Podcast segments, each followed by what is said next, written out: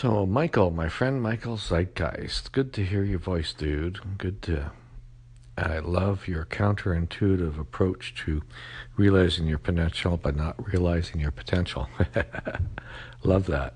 Very interestingly, Amy and I, uh, for those of you that, who don't know, Amy is my wife.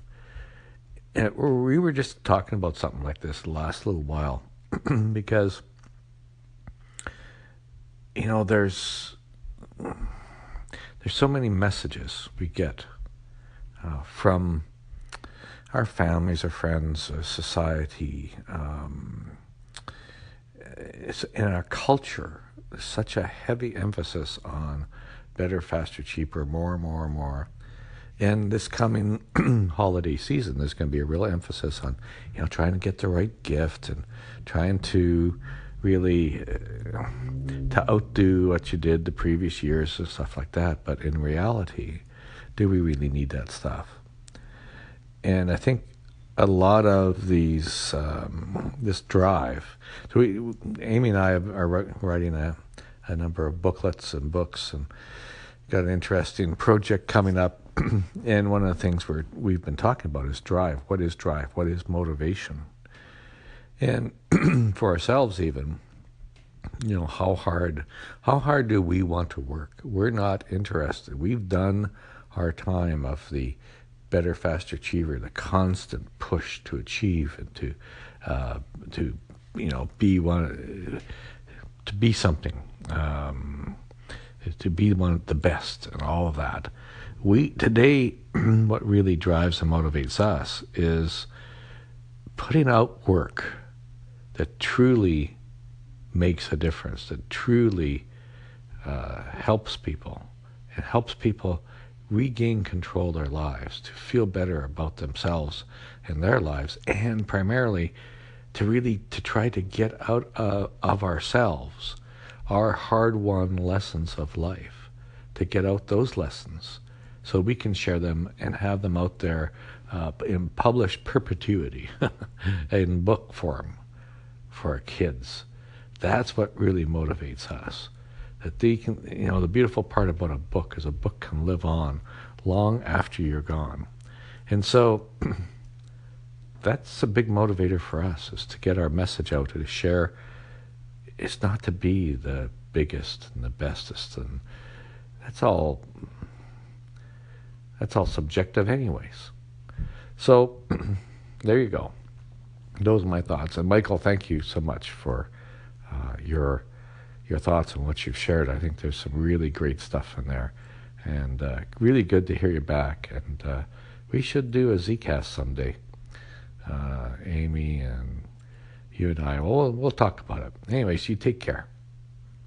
And uh, those of you that are listening, yeah, maybe examine your what's your intentions, your motivations, your why are you working so hard? Why you know the the hustle and grind? What have you got to prove?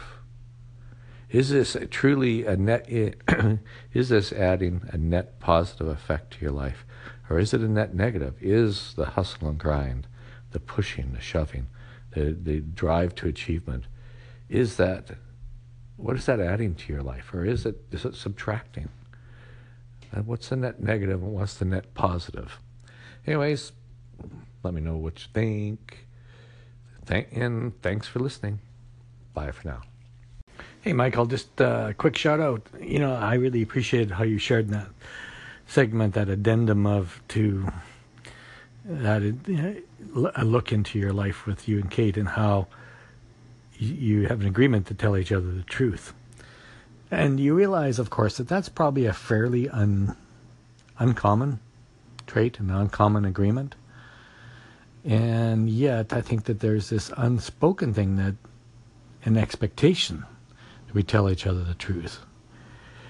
But I, the one question I have around this whole issue is, though, in order to tell someone the truth, I think I also need to be telling myself the truth. I need to be in a place where I'm looking at my truth.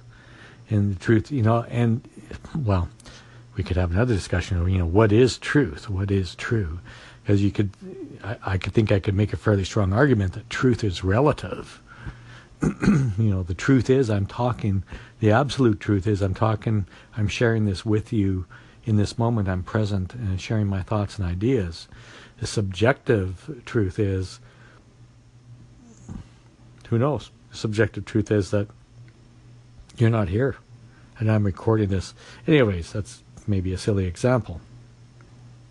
But I think this idea of I think comes back to something I think I don't know if Alan Watts spoke to it directly, but to the degree that I'm present and able to be with myself, there goes my ability to be present and with other people.